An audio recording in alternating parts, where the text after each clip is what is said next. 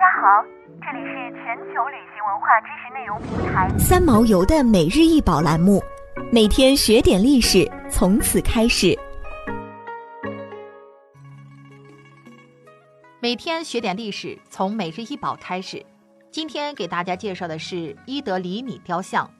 这一尊奇特的美雕人物雕塑是公元前一千五百年，属于巴比伦文明中期的文物。于阿拉拉卡（今土耳其境内）被发现，这尊雕像几乎全身都刻有楔形文字铭文，以第一人称的形式讲述了他的人生故事，包括流亡、凯旋和救赎。现收藏于大英博物馆。伊德里米是公元前15世纪时期阿拉拉赫城的统治者。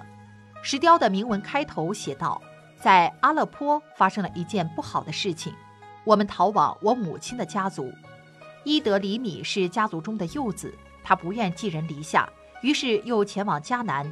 他在那里找到了自己的同胞，他们认同他的皇家血统，并帮助他夺回了家乡的统治权。米坦尼王国的国王宣告并承认他为合法的统治者。随后，伊德里米修复阿拉拉赫城倒塌的城墙，攻克更多城市，建造皇宫，关爱子民，并举行必要的祈祷和祭祀活动。雕像上的文本还记载，伊德里米命人建造这尊雕像时，已经统治阿拉拉赫三十年了。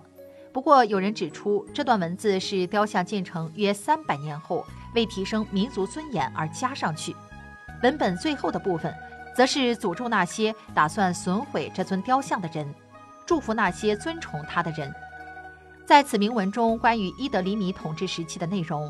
与其他古代近东地区国王所留铭文中的同类内容极其相似，范围包括从巴比伦的国王汉谟拉比到亚述国王亚述纳齐尔帕二世。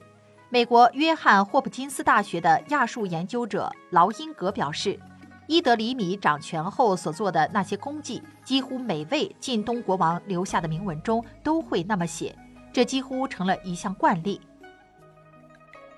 想要鉴赏国宝高清大图，欢迎下载三毛游 App，更多宝贝等着您。